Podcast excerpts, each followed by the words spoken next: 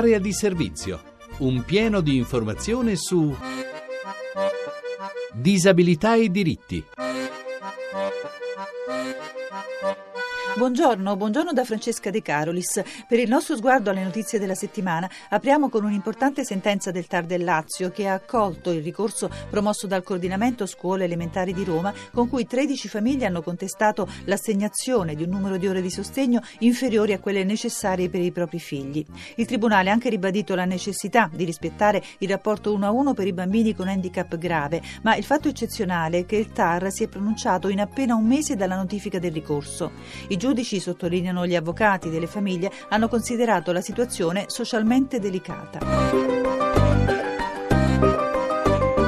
Sempre più famiglie chiedono tutela giuridica. Nel 2011 sono più che raddoppiate le richieste giunte al servizio accoglienza e informazione della Fondazione Piatti, che fornisce consulenza e accompagnamento dal punto di vista psicologico, amministrativo e legale riguardo tutti gli aspetti legati alla presenza di un familiare con una disabilità intellettiva e relazionale. Insomma, in un contesto generale fatto di incertezza e di disorientamento c'è sempre più bisogno di informazioni mirate e di un supporto professionale per vedere tutelati i propri diritti.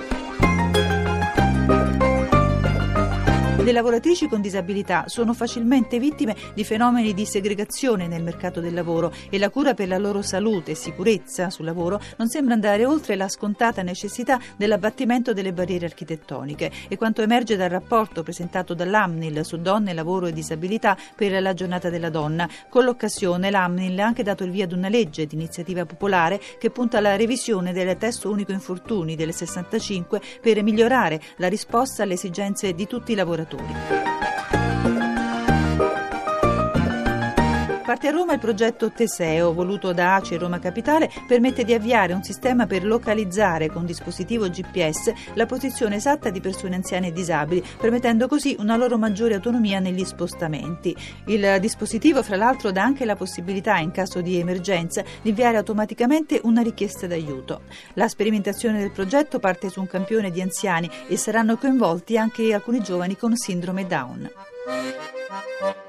E un annuncio, domani partirà la settimana mondiale del glaucoma 2012, campagna organizzata dall'Agenzia internazionale per la prevenzione della cecità in collaborazione con l'Unione Italiana Cechi. In una trentina di città gli oculisti effettueranno controlli gratuiti della vista, anche a bordo di speciali unità mobili oftalmiche. In Italia si stima che siano affette da glaucoma almeno un milione di persone, di cui mezzo milione non è però a conoscenza. Per informazioni sulle città dove è possibile avere le visite, il numero 800 06 8506 oppure il sito www.iapb.it.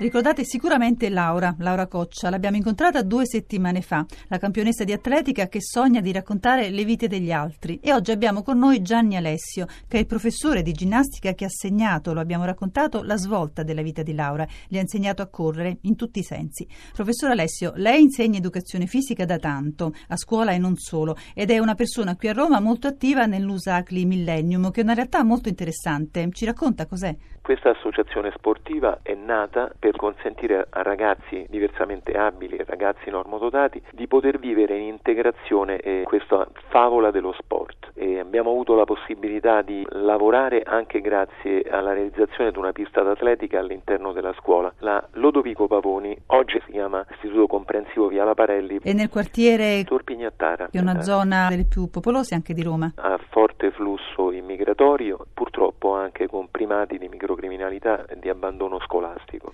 Comunque la vostra esperienza è importante. Noi abbiamo vinto per due anni di seguito il titolo 2009-2010 per disabili fisici femminile a livello nazionale con tre ragazze, Laura, Oksana e Cinzia. E poi è un centro anche aperto al territorio. Consentire a bambini che vanno dai 4 anni ad adulti di terza età di praticare lo sport e le attività più disparate. E questo, diciamo, questo intreccio, questa accoglienza per tutti fa parte della sua filosofia, che lei spiega molto bene nel racconto che ci ha mandato e che quindi adesso ascoltiamo dalla voce di Valentina Montanari.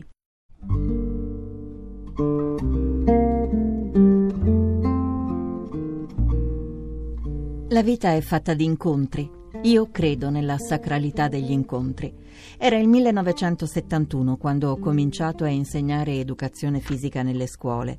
Allora gli alunni disabili stavano sulle panche a guardare gli altri muoversi. La legge, credendo di far loro una cortesia, stabiliva che gli alunni con handicap fossero esonerati dalla ginnastica. Io, cocciuto, non ci stavo a vederli così. Dovevo escogitare un metodo. Coinvolgerli era il mio mestiere e su questo non avevo grosse difficoltà. Il gioco, lo sport, aiuta a creare legami.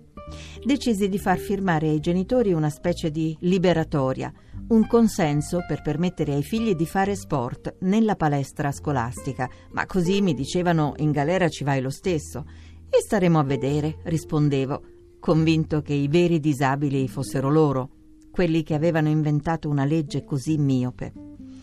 È stato lì, nella palestra della scuola, che ho incontrato Laura, uno scricciolo biondo, doppia emiplegia, sguardo intelligente e coraggio da leone. Proporle le prime gare di atletica è stato semplice ed entusiasmante. Meglio provare o spendere tutta la vita da malati, glielo ripetevo. Laura correva, vinceva. È stata la prima atleta con disabilità che ha fatto i giochi sportivi studenteschi e che ha partecipato a gare ufficiali accanto ai normali. Cominciavano le prime trasferte e intanto il mondo si rendeva conto di che cosa i disabili erano in grado di fare. Laura si era messa sulla mia strada, non mi restava che seguirla. L'idea dello sport integrato, abili e disabili insieme, non era follia. Ma non si sentirà sola con tutti i normodotati? mi chiedevano. Sciocchi, non avevano ancora capito che lo sport non è proprietà di nessuno, è di tutti. E forse dovremmo smetterla di medicalizzare la diversità.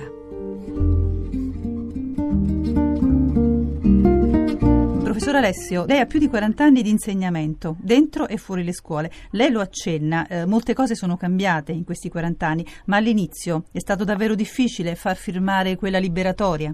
L'inizio è stato molto difficile perché la scuola italiana non prevedeva la possibilità per il disabile di essere inserito in un progetto non solo di attività sportiva, ma di educazione sportiva scolastica. Arrivavano alunni muniti di esonero. Vedere fermi dei ragazzi a causa, fra l'altro, di una disabilità che già li metteva fuori dal contesto del gioco, il contesto dell'allegria, non era possibile per me accettarla, per cui fin dall'inizio ho cercato di inserirli, ho dovuto utilizzare una sorta di liberatoria firmata dai genitori perché agivo praticamente contro la normativa vigente. Ma anche i genitori qualche volta hanno avuto resistenze? Assolutamente, hanno capito. Professore, lei dice la vita è fatta di incontri. L'incontro sì. con Laura è stato un successo, per tutte e due direi. Eh, io immagino lei avrà moltissime storie di incontri da raccontare. Ce ne vuole regalare un altro? Primo in assoluto con un ragazzo che aveva una spina bifida, quindi era in carrozzina, Emanuele. Emanuele ha cominciato anche lui il percorso dei giochi sportivi studenteschi muovendosi in carrozzina. Ha fatto tutte le fasi, compresa la finale regionale, vincendola. Abbiamo quindi presentato la domanda per le finali nazionali e abbiamo avuto dall'Ispettorato Educazione Fisica una riserva per quanto riguardava la disabilità. Ancora non c'era una normativa che consentiva la partecipazione alle attività sportive.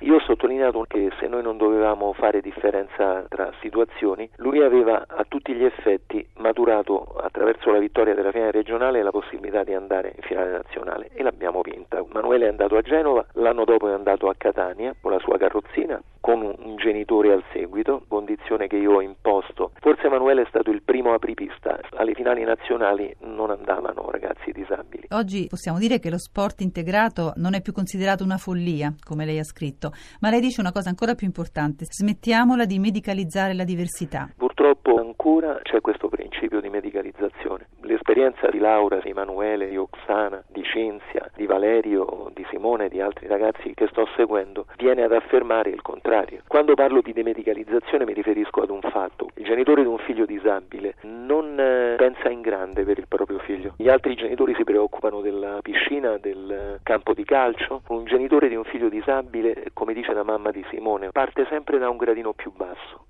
La sua aspirazione è trovare un buon centro di fisioterapia. L'attività sportiva invece è una grande medicina, consente a questi ragazzi di inserirsi nel mondo, di sognare in grande, come è capitato a Laura, come sta capitando ad Oksana che ci auguriamo possa andare a Londra e come a tanti altri ragazzi che frequentano il nostro centro. E le faccio tanti auguri per la sua Grazie. attività. Le parole per dirlo. Domani parliamo di parole, dell'uso anche imbarazzato che spesso ne facciamo quando abbiamo di fronte una persona con disabilità, con Franco Bonprezzi, giornalista e scrittore, con Alberto Contri, presidente di Pubblicità Progresso. Incontreremo poi Valentina Borsella, responsabile dei progetti culturali della Fondazione Carlo Molo di Torino, che si occupa di percorsi riabilitativi per le persone afasiche. Il libro del giorno sarà Il cammino di Marcella di Anna Rastello, il racconto di un viaggio a piedi fino a Lourdes e della conoscenza e della crescita crescita che ne sono nati. E voi continuate a inviarci i vostri racconti, 25 righe per parlare di disabilità. Appuntamento dunque a domani, domenica alle 10.10. Vi ricordo che per contattarci potete chiamare il numero 06 331 72168 o scrivere all'indirizzo email area di servizio chiocciolarai.it. Da Francesca De Carolis una buona giornata a tutti. Avete ascoltato Area di servizio Disabilità e diritti, un programma di Francesca De Carolis a cura di Maria Teresa Lamberti, regia di Alex Messina.